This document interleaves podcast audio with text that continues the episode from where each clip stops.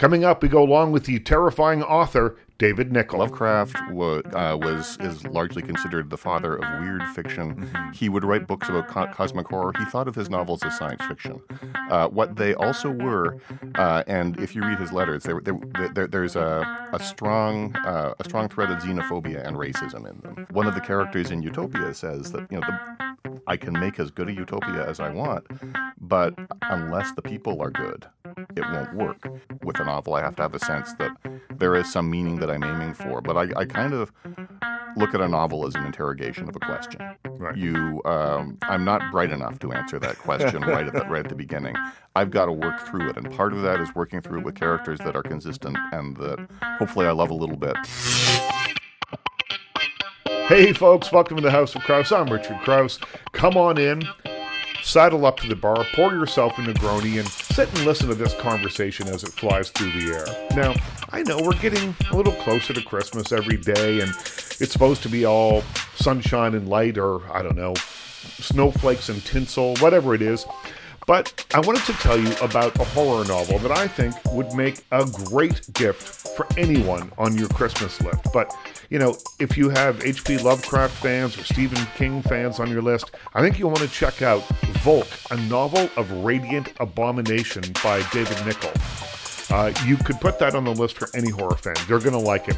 This book is a sequel to another book called Eutopia, a novel of radiant optimism. Both are historical horror novels about eugenics in the 20th century. Now, if you don't know what eugenics are, hang tight. We're going to get to that. Uh, Eutopia was set in America in 1911 and Volk in Germany in 1931. Also, there's a monster, uh, there are Nazis, there's all kinds of cool stuff there. David Nickle is a reporter by day, really successful horror novelist by night, and a fascinating guy. Here's my conversation with David Nickle. The book is Volk, a novel of radiant abomination. You've been publishing fiction for about 20 years by the time Eutopia came to print. Why choose that as your first novel?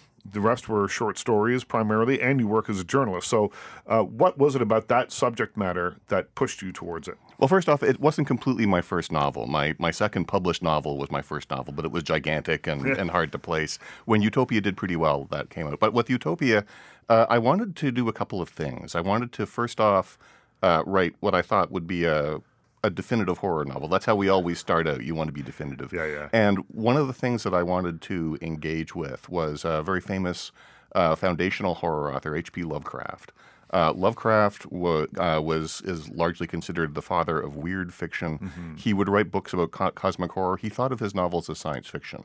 Uh, what they also were, uh, and if you read his letters, there, there, there, there's a, a strong uh, a strong thread of xenophobia and racism in them.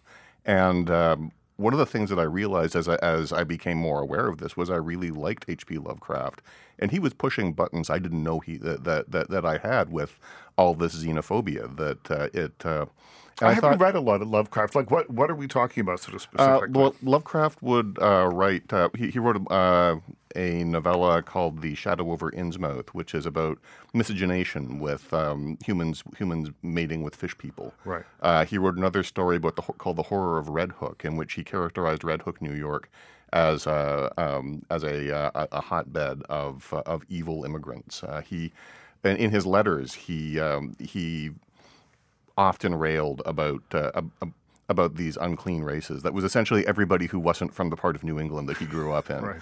Um, and, uh, and and the subtext goes through a lot of these stories. They're also really foundational stories. Guillermo, Guillermo del Toro is a huge Lovecraft fan and actually had wanted to ad- adapt uh, one of his his novellas, the uh, the mountains of, the Mountains of Madness. What I was interested in doing was doing a novel that looked at uh, Lovecraft's racism, but frankly from a more progressive point of view. And for that reason, I wanted to write about the early eugenics movement. Um, the interesting thing with the early eugenics movement is that it's American. Everybody thinks about eugenics as a German thing that the Nazis came up with. The Nazis studied at the feet of American eugenicists who uh, who really got going in the very early 20th century Uh, and um, And what it, what form did that take? it, well, what, what, what happened was uh, railway money essentially funded a, uh, an office called the Eugenics Records Office. And uh, it was set up in Cold Creek Harbor, New York. And what they started to do was they started to catalog people. Uh, they sent trained nurses out to go to prisons and um, and insane asylums because they assumed that that's where they would find the unfit. The idea with eugenics is that it's it, it, it was sort of the fake news of biology in the early 20th century. It was this this notion that there are some truths to it and that we do inherit traits. That's that's genetics.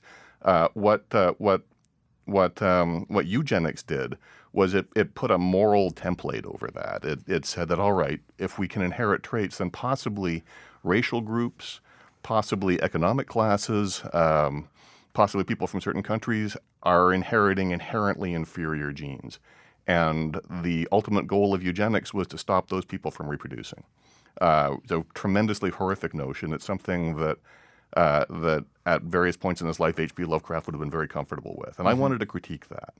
So that was Eutopia. I wanted. I, it, it, it's a it's a horror novel. There is a terrible monster like Lovecraft would have, uh, and uh, the villains are uh, well-mannered eugenicists who also want to make a perfect society. And that theme goes forward into the new book set in Germany 20 years after the events of the, the first book. What is it about this subject that keeps you there? I mean, these are big books. These are Yeah. sprawling big books. I would assume that there's a ton of research that goes into them. Uh, this is th- this is a big project. What is it that keeps you glued to it? Well, part of it is the theme because as, as, as I got more into uh, more into the research of, of eugenics, I realized that a lot of it was also tied into uh, the very American idea of of utopianism. Utopian communities uh, were starting to come up in the United States at the same time as as this, and Like upstate New York, Upstate there- New people, York. artists would band together and form their own little communities and or that sort of thing. Cadbury. Uh, A lot, a lot of, a lot of people who were who were running industries wanted to have a perfect society because it made, it made for better workers. Mm-hmm. Um, and what that got me thinking about was really what this is: is this this crazily misguided uh, exceptionalist sense of trying to perfect society. Uh, one one of the characters in Eutopia says that you know the, I can make as good a utopia as I want, but unless the people are good, it won't work. And so the, the quest becomes to make better people. Uh, and as I was as I was thinking about this, the the, the, the creature in in the book isn't particularly a, a, a creature of eugenics. It's a it, it, it's a parasite that causes people to um, to to behave in its benefit, much much as um, uh, much much as much as real world parasites do with with various animals. Uh, and uh, it occurred to me that um, what what's been really interesting about this 20th century experiment is trying to perfect ourselves almost at any cost. And uh, and I wanted by by the time I get to Volk, I like to think that it becomes a horror novel about goodness, a horror novel about virtue. The um, it's not the devil; it's your better self that might be might be stalking you. My guest is David Nickle. The book uh, is in stores right now. It's called Volk, a novel of radiant abomination. And you identify most of your uh, fiction with the label horror, but it seems like that is kind of a blanket that that doesn't quite fit. You know, there, there's there's science fiction in here, there's humanist study in here, there's all sorts of stuff. But horror is that the the, the title you're most comfortable with? Well, it's the title that I've that I've got. A lot of my short fiction was horror fiction, and I do actually like a lot of the elements of horror fiction. Uh, I find that I also like a lot of the elements of science fiction. Uh, I love historical fiction, um, westerns, spy stories, all of those things. And so, what I try to do is bring that together in the book I want to read. I think that's what what we all want to do as writers: is write the book that we'd like to read. And uh, I mean, I, I'm not fond of horror stories that simply posit a haunted house or a vampire or both Right. and leave it at that. They, we, it, it's really got to be about something. And I, I think that horror gets a good horror is. Uh, good horror does talk about about things beyond beyond beyond the scare and Well, I always think that any kind of genre, whatever it is, if it's a story about sports, if it's a story about politics, if it's a story, a horror story, that that is if it's a good one, it's never really about the scare. What it's about are sort of universal truths, things that that are um, uh, more important than just making the hair on the back of your neck stand up. Yeah. No, the, the the best horror movie of this year and possibly this century is Get Out. Is Yeah. Jordan Peele's Get Out, and that's and that is entirely about race. It is entirely about uh, the the discomfort that we all feel trying again trying to be good. I um, Yeah, it's an interesting uh, film that looks like it's going to get nominated for a whole bunch of stuff uh, in award season coming up here. Jordan Peele directed it. And if you haven't seen it, check it out because uh, it will make you laugh a little bit. It is def- very definitely a horror film, but the uh, conversations that came up following that film that were about race, were about um, how people respond in uncomfortable situations, were really amazing. It's a movie, unlike any other movie this year, that actually got people talking. yeah. So the book, uh, we've only got a couple of minutes left here. Uh, the book is a follow-up to Eutopia, a novel of terrible optimism. Um, you know, Ken, do you have to read the first one to read this second one? Uh, my my editor says no. Uh, I, I, I I would encourage everybody to please read the first one. Yeah. Um, there are there are certainly still copies available, and we'll do another print one if you want them. uh, I. I it, it was written so that you could uh, you so that you could pick it up and, and read it blind, but you'll be under no illusions that this is a sequel. It refers to some pretty crazy events in the background, which which is not the usual backstory for a character in a fresh novel. Well, and and you you need to know who the Juke is. Well, it actually I do I do make that clear Yeah. in some in, in what I hope isn't too much exposition in the in the early chapters, but you'll you'll have a better time if you if if you read both. And I wrote it so you'd have a good time if you read this one. It's a Yeah. So is it? I mean, you pay the bills. I don't know. Your, your day job is uh, also as a writer, but you cover politics. Yeah. So uh, you know, is, is it about having a good time reading the, your novels, or is it about sort of commenting on something larger, or is it both? Well, I all of my stuff I think is is is about both. I I, I feel I've not done a good job if if if I don't leave a reader entertained. Right. But entertainment to me is more than just just enjoyment. Entertainment is engagement, and I feel that that for adult readers and, and for and for smart kids. Uh, they have to be able to be thinking about something while they're while they're reading this too, or else they're going to feel guilty. Right. And I don't want anyone to feel guilty. Who needs guilt? Uh, had you always intended to write a, a sequel to Eutopia, or is that something that came up? Later? It came, it came up. Uh, Eutopia is a very self-contained book. It takes place in a small uh, logging town in um, in northern Idaho. Uh, the characters only imagine what the larger world implications of this of of, of, of the juke is and of, of eugenics is. And I I thought I, I thought I was done, but I frankly heard from enough readers saying that there's got to be more here, and I thought, yeah, you're right, there is. So uh, I, I did. I waited a while. That one was in 2011. I published two novels and a story collection between them. Uh, so I, I, I had I had other things to do. But when when the time came, I realized that yeah, 1931 in Germany is where this has to go. It feels like it's kind of set up maybe for a third installment. Do you think there will be one? Uh, I wasn't planning it, but once again, uh, there might be. Uh, there might be. I'm, I'm I'm working on something else right now, so it's not going to be right away. Do you always have a number of things going at the same time? And how, if so, how do you kind of separate your brain?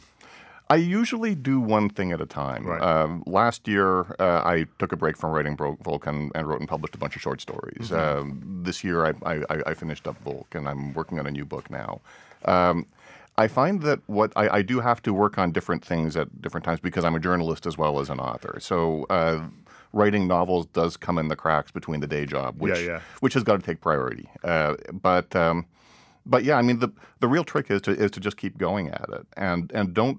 For me, I don't listen to those uh, to those stern writers that say you must write four hours a day or you must you, you must do that because you just can't really do that and manage a healthy life. Well, I don't think that there are any rules. That's the thing. Uh, I've written a bunch of books as well, and I get young writers coming to me all the time saying, "How do you do it? What do you, what, what's your process?" And I said, "It doesn't really matter what my process is because my process will be completely different than yours, and I learned my process over time, and my process is really vague. Some days it's great, other days it's not. Writing is not Yeah. like other jobs, but I I write every single day though, because I do feel it's a muscle that gets stronger over time. Is that your experience? Yeah, I mean, I I don't write every single day, but I but particularly when I'm on a project, I, I that's when I do. If I'm Yeah. if, if I'm deep in a project, then every day. And sometimes those are pretty unproductive days. Sometimes that can, can just be. opening up opening up my laptop on the on the subway coming in and getting a few sentences done and, and, and reading things over. But then that keeps the uh, that keeps the pump primed so that when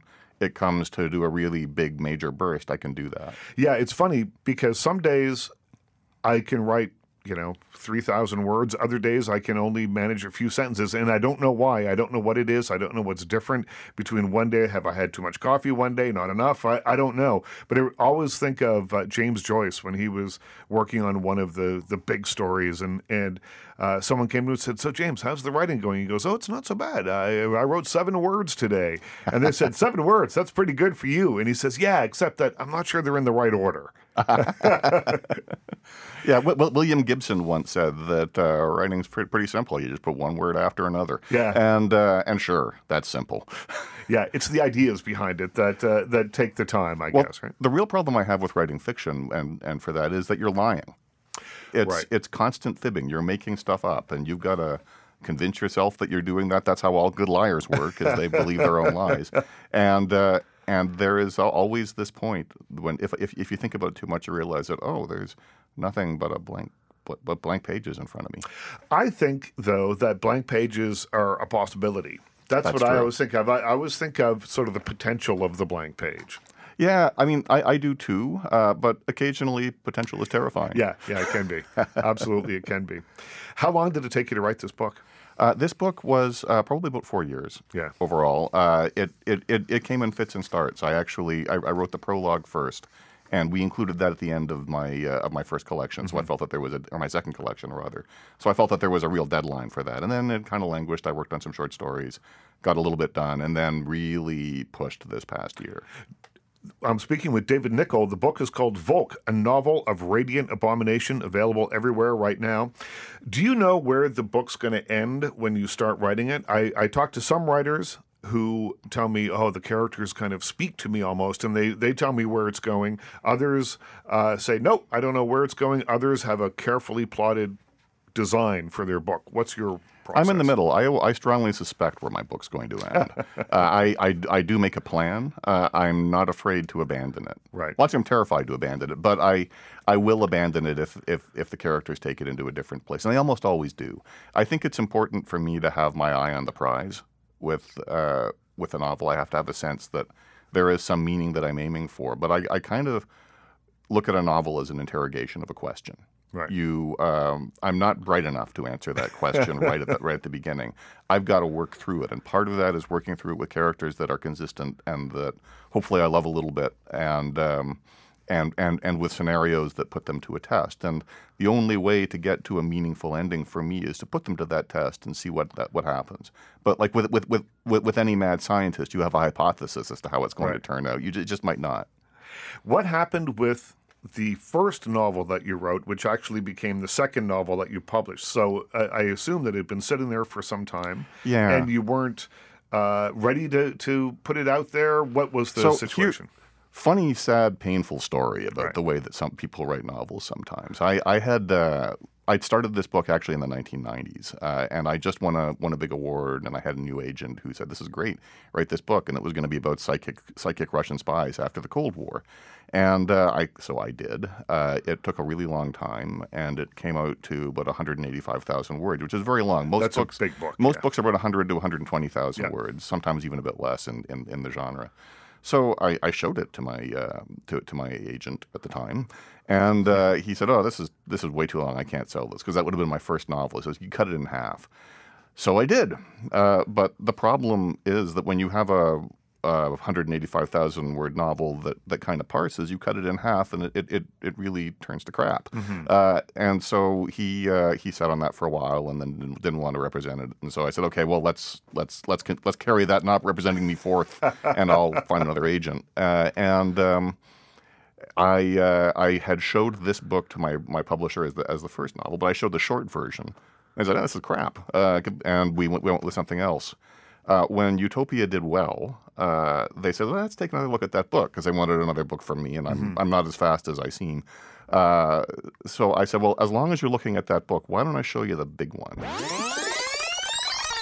horror comes in all sorts of forms. And I think, you know, lately, anyway, it has splintered into so many hybrids. There's emo horror, there's, you know, vampire horror, there's body horror, there's all sorts of stuff. For you, break it down into what sort of the successful elements are for you. the successful elements of horror for me first the, the first thing is that it doesn't necess- well it doesn't necessarily have to scare me Right. in fact as a horror writer very little little scares me i can kind of yeah. see the, the machinery but what i need for it to be is i need it to be about something i need the metaphor to resonate good horror to me is always a metaphor. Uh, if you take a look at Stephen King's early work, uh, Salem's Lot is uh, it, it wa- was really a metaphor for the for the Watergate uh, paranoia that was that was sweeping America at the, at the time, and he turned that into a town where. Uh, uh, where a vampire came in and then spread like a virus, and suddenly you, it, it was an invasion of the of the blood sucking body snatchers, Um, and um, and I think that and then the uh, the Shining again to go with the Stephen King. It's a powerful haunted house story. On the other hand, it's also a heartbreaking story of alcoholism and abuse, and and that that uh, that line runs through it. And because of that, it's got power. If it if a for me if a horror story doesn't have that running through it, then it then it it's not really doing everything that a that a proper horror story does. It's a it's a campfire story. I think the that's funny.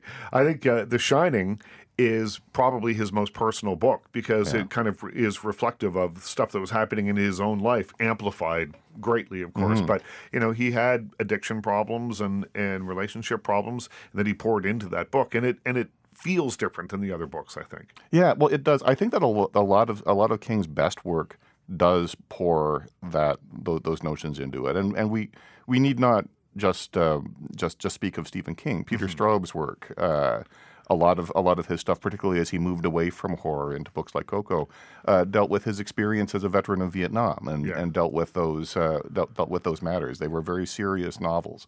I think that really, for me, what what horror is, um, one critic uh, whose name escapes me right now famously said that horror is the only genre that's named after an emotion. Right. Uh, so you, um, to me, you bring all of the virtues that you would bring to literary fiction, uh, sometimes to other genre fiction, to horror, and emphasize that emotion, and you got me. I know I always say that people go see scary movies because they like to feel scared in a place where they feel safe. They're surrounded by people, nothing terrible is going to happen, but you get that adrenaline rush. There's the dopamine that's released into your system, and you, you get a little high from it. Uh, what is it with uh, literary horror fiction that people are drawn to, do you think? Well, I think that there's a bit of that. Again, again, Stephen King, I think, said that horror fiction is a rehearsal for death. Right. You you you go up to the coffin, you put your hand in, you feel something cold, and it feels that that's that's what the end's going to be like. But it's not the end. Uh, it, uh, it it takes you to that. So I think that um, that both in film and in, in in horrific literature, that's one of the things that we that we really get out of it is is it's it's stepping to the point where the veil of the world is pulled away for just a moment, and you see the pulsing thing underneath. I always think that in troubled times as well, horror takes an uptick. Horror films come out the you know eh, during wars. Uh, you know I think a uh, Night of the Living Dead is is about Vietnam really, and and things. I, I, I always feel that there's a, a, an uptick there. Do you agree or no? Well, I I think that there might be. I mean, I, I think that's actually demonstrable because there is. Yeah. Uh, there there definitely is. Why that is is uh, is a mystery. I think that. Uh, that we want to, uh, when we're in a place where strong emotions are actually being brought up in reality, we want to uh, we want to look at, at, at different things. We want to look at something that's that's pretend. Again, we, we, we are in in a sense in troubled times. We are facing death. Right. Like that's that's the ultimate thing that we're afraid of is is this, this might just end us. So uh, a, a comfortable dress rehearsal might be a might might might be appropriate. I'm speaking with David Nickle. The book is called Volk, a novel of radiant abomination. Do you remember the first horror fiction that you read? The first horror movie that made an impression on you? Oh gosh, uh, I think that probably the first horror movie that made an impression, that made a real impression on me. I know when I was a kid, I saw The Day of the Triffids, the British film, Yeah. and those Triffids scared the crap out of me. But I was very small at the time. Yeah. I think the the first film that really really disturbed me uh, would have been uh, would have been the the the 1950s Fly. Um, and it was the ending of it. Yeah. Uh, because at the at the to spoil, it, it- I don't think I'm spoiling this I- for I- I think we can spoil it at now. It uh, came out at half the end of the film. Uh, the the um, uh, a mad scientist uh, who's doing teleportation has uh, has has mixed him, mixed himself up with the fly, and so he's, there's a uh, now a scientist with a great big fly head and a fly with a teeny tiny scientist head.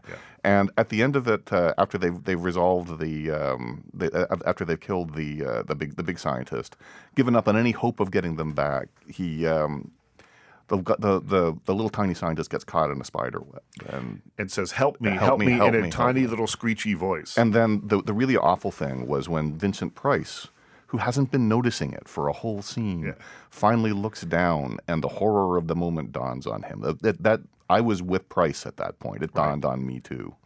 It's funny because if you look at that now from just strictly uh, uh, with, with 2017 eyes, it looks kind of cheesy. Mm. You know, the thing in the voice, the little squeaky voice saying, Help me, help me. Yeah. But really, if you dig in, it's a terrifying notion. It gets me. It still Yeah. gets me now. And if, if it occasionally comes up on YouTube or whatever, it's uh, okay. I'll look. Yep, still bad. And and it's the helplessness of it. Is Yeah. that it? Yeah. Well, that's it, and that's how, that's one of the things that really horror, horrifies me is is the notion of of enti- of complete helplessness, and and in in any horror story that takes you to that place, there is that element of helplessness.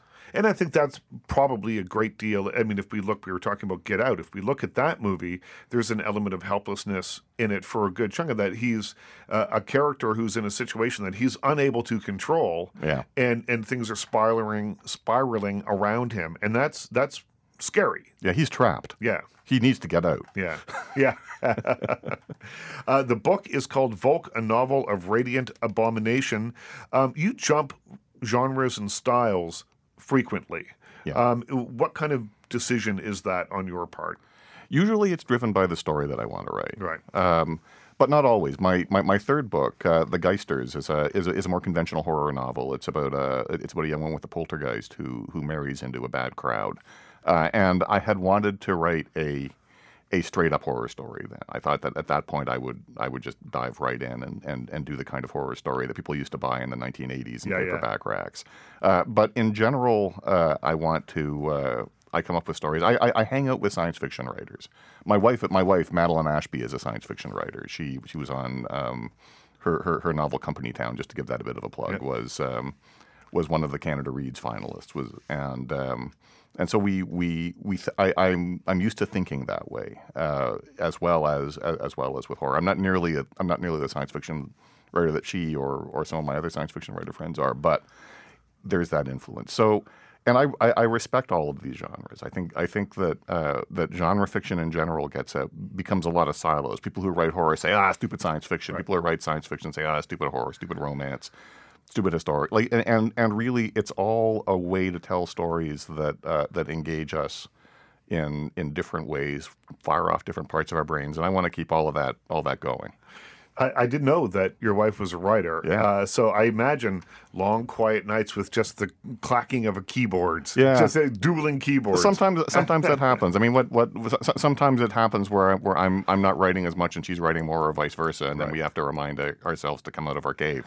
But um, Do you but, read one another's work uh, we we before do it comes out? Uh, we do. Uh, it, not not not all of it. We some of it we, we talk about so much that it's almost not necessary. We will we what we will do is is work through story ideas. Uh, we'll, uh, we'll we'll we'll have a look at, at various sections, and sometimes we write. Um, we, we will we will go through the whole thing. A lot of my wife's stuff. Uh, she she's also a futurist and does does stories that are that are under NDAs. So I, I just stay away from those. Is the new book, Volk, a novel of radiant abomination, is that a timely book, a timely story for people? I think it's turned out that way. I mean, I, I I started the book uh, in in the uh, in the Obama administration and finished it in the Trump administration. And uh, the book's about Nazis. The book is about uh, about Nazi about about the rise of the of the Nazi Party in 1931. This was not when they were in power. This was when they were selling their message. Uh, and uh, it uh, as, as I was as I was writing that, and I was as I was getting deeper into the into the book and, and deeper into Germany, I realized that there's a lot of parallels between between now and then that that, that weren't necessarily when I started. Uh, we are in a place where there are Nazis or neo Nazis in the in the White House, and and that is they, they, they are they are not entirely ascendant. There we there is no there is no American Reich that's happening right now, but it it smells a lot like Germany in the 1930s. You said in another interview, and I, I copied this down. You said uh, there's a political subtext into the plot involving people who rallied around a leader who dined out on the disparagement of lesser races and uh, uh, tormenting the terror of miscegenation. I can't say that word. I, can't either. It's, Yeah. it's mis- miscegenation. Yeah, that's I think it. it's Uh, but uh, but that's what this book is about, and that, Yeah. that that feels current to you. It does. No, it does. There, there, there is a point. I, I don't have a lot of historical figures in the book, but there's a point where, where Goebbels shows up, uh, and uh, and essentially gets into a debate with somebody that might be using the juke who uses mind control. Right. And he says, you know, we don't really need you. We have got this figured out. Yeah. And um, and that was the um, that that that to me is is the uh, is my statement on the way that things are right now. Is The- fake news mind control? sure is. Yeah. Uh, no, but when, once you start to define people's reality, Mm-hmm. you've got their minds. Once you, once you, once, once people think that um, think that there is uh, uh, that, that that piece of paper there is an apple, Mm-hmm. we'll start to eat it. Yeah. Well, it's interesting because I think that we live in the age of the individual now, where people uh, have this idea that you know my opinion about something is more important than science. Uh, my you know my ideas are just as valid as the ideas of experts. So that leads to anti-vaxxers. That leads to you know all sorts of you know belief in fake news and all that sort of thing. And I think it's a dangerous slope. It's a very dangerous slope, uh, and and I mean, going right back to even before Volk, the, the eugenics movement that, that I deal with in Eutopia, uh, that was a dangerous. Uh, a danger, dangerous fake science. There were, there were, I guess, anti-vaxxers of their day too. Yeah. Uh, it led to people being forced sterilized. Uh, it and yeah, that that uh, ha- having all of their rights taken away from them. Uh, it it led to a monstrous uh, to, to monstrous behavior on on the part of people who who had the power to to, to put that in place. One of the reviews that I read for the book, and the book is called Volk, a novel of radiant abomination. The author is David Nickle. Uh, it says that you're writing in a heightened style that evokes classic Gothic horrors of Stoker, Shelley, and Poe. That's pretty high praise. Oh, I'm not sure. I I. I I, I'll take it. I'm not sure that I'm not sure that was what I was aiming for with that book. I was more aiming for Eric Ambler and the. Uh, Right. and- but it was, it was. It's definitely. I, I, I try to when I write historically, I try to, to write in, in, in the voice of that period. Right. Uh, U, U, Eutopia had a much more formal style. It was it was it was written in the style of, of, of westerns that had been written at that time. And Volk, I had Volk is uh, in in a lot of ways it's it's a it's a bit of a spy thriller as well. Uh, and uh, and that was what I was aiming for. But I mean I. I will take that praise though. Always take the praise. That's what I say, and put it on the back of the book. Absolutely. there's a there's some great uh, descriptive moments in this book, and if we're just talking about the heightened uh, style and, and the style of the book, um, there's a, a Jason, who's a, a World War One pilot, uh, burns himself with cigarettes to keep the lingering after effects of uh, his contact with the Juke at base. So to, to distract his mind, he burns himself. Where did details like that come from from you? Well, that that was um, I was thinking about about post traumatic stress. The thing the thing the thing with Jason at that point is that when he was a boy, he did deal with the juke, and then he became a pilot in the First World War. Uh, and I did a bit of research on that. I talked with, uh, I, I spoke with a, a, a friend who's sort of an amateur scholar, Michael Skeet, another another fantastic author. Uh, and uh, and really, there was as, as much as it, as there was this terrible romance about uh, about about flying biplanes in the First World War, it was terrifying. Uh, they were they were using a new machine, uh, and um, and they were they were they were facing really horrible death at any at any point. So what I wanted to do was. Uh, First off, the, the mechanism uh, that one of the mechanisms people people had discovered for dealing with the juke was to have sharp shots of pain. Right. And so he came up with the cigarette burning trick as a as, as a way to do that. But that's also the kind of stuff that people who've really been in wartime and really had to deal with uh, with with the with the real the real horrors of uh, of warfare have to do. It's interesting because it, for me, it just was another brick in this big sort of world building that you do in this and and there's so many interesting little details like this that makes the book i think a lot richer uh, than it might have been otherwise without them Well, thank you. uh, the book is called Vulcan Novel of Radiant Abomination. You can find it everywhere. Um, the the research must have taken uh, ages. Does the research happen all beforehand, or is it a learning curve along the way? Uh, it's it's really a learning curve along the way. Uh, I, I I don't pretend to be an expert in any of the things that are in, in this book. What I uh, what I started out was uh, reading a uh, a really excellent book on on, on eugenics uh, called The War War Against the Weak. Can't remember the author right now, uh, but um, and that and that gave me a primer for things. And then as I started to uh, to build and write the book, I, I realized you know I, I, in in Eutopia I needed to know about how logging towns worked. Right. And so I learned about that. Uh, I needed to uh, I needed to know how the how, how the railway connected in 1911. So I learned about that.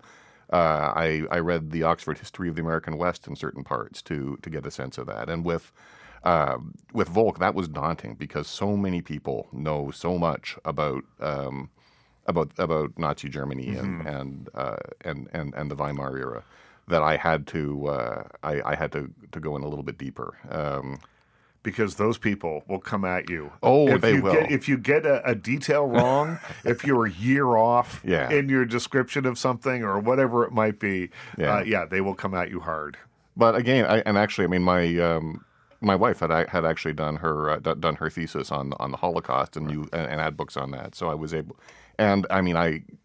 I, I'm a journalist, so I have Yeah. I have I have some research skills of my own, and right. and I was I was able to, but the, but really the trick with this with researching historical stuff is don't even with that don't go overboard, Be, or, or or else you will as as some people say make the reader suffer for your art. Make the reader suffer for your art and bog the story down bo- with, yeah, with exactly, detail. exactly. Yeah. Uh, the juke is the parasite that is uh, common between the two books. Yeah. Uh, but is the juke a name? Yeah. that's from the research, right? The, It is from the research. Is the name of yeah, the, the, the, the- family, well, right? yeah, the Jukes family Yeah. was a um, what, was a famous example in in early eugenics of a family that appeared to have bred itself for criminality. Uh, they were they were a backwoods family that um, that uh, in um, in in this book was purported to be filled with criminals, and the that that was one of the really awful dark things in the um, in, in, in the early eugenics movement was they wanted to breed not just the, the, there, there was racism. Yeah. They thought that that that uh, that African Americans were genetically inferior, but it was also behavior. They thought that they thought that criminality might have a might have a genetic a genetic marker that you could simply breed out. And the horror of of, of eugenics was was that they wanted that, that surely having a, having families that weren't bred for crime would make for a safer world. surely that would be good, if only that's how it worked. There's another throwback. Uh, Orlok Yeah. is uh, is a tribute, I think, to Count Orlok. Yes. right. In, Yes, it in, definitely uh, is. In Nosferatu. Uh, explain who that is for people who don't know. Uh, Orlok is a um, is a mysterious figure that I won't I won't give away the uh, uh, his, his his origin, but he he is an Ubermensch. Uh, he shows up at the beginning of the uh, of the novel in the beer hall putsch uh, for uh, a fairly racy scene in the um, in the cellar, uh, and uh, he's he's big, he's ugly, he's very attractive, and he he he he becomes a kind of uh, a kind of lost boys leader of uh, of a um, of a troop of Hitler youth in the Bavarian Alps that uh, that makes that makes trouble through the book. And I do love that he's named after the the, the character in Yeah. Nosferatu, one of the, I guess probably the first adaptation of Dracula to the screen, but they didn't have the rights from That's right. Bram Stoker's family, so they said, okay, we'll just call him something else. So they called him Count Orlok and called Yeah. the movie Nosferatu. Yeah, I mean, and, and actually that that was that that partly came from a real world inspiration that I had for this. I met a guy on the on the subway while I was while I was writing who was a who was a, this crazy big big guy, and he sat down beside me. And he said, "What you doing there?" Said, "I'm writing a novel." And he said, "That's interesting. Do you know about blood type?" And then he Really? started to tell me that he, he, he started to tell me this story about how uh, how different blood types had different marked different personalities, and his was his was A B or something, Yeah. and uh, wanted to know what mine was, and I. Uh, what I did was I got off the subway a few stops early, sat down, and transcribed the whole conversation. Wow. And I realized, that, yeah, of course this guy's going to call himself Orlok. The book is called Volk, a novel of radiant abomination. You can pick it up wherever you pick up fine books. The author is David Nickle. Fascinating guy. The books are beautifully written. Uh, you can see the tentacles reach back to H.P. Lovecraft, a little bit of Stephen King in there. If those authors are on your bookshelf already, you want to put David Nickle's books next to them. That's all the time we have for today. Thanks so much. Finish up your Negronis. Get your ass out the door. Don't let it hit you on the bum on the way out, but make sure that you come back next week.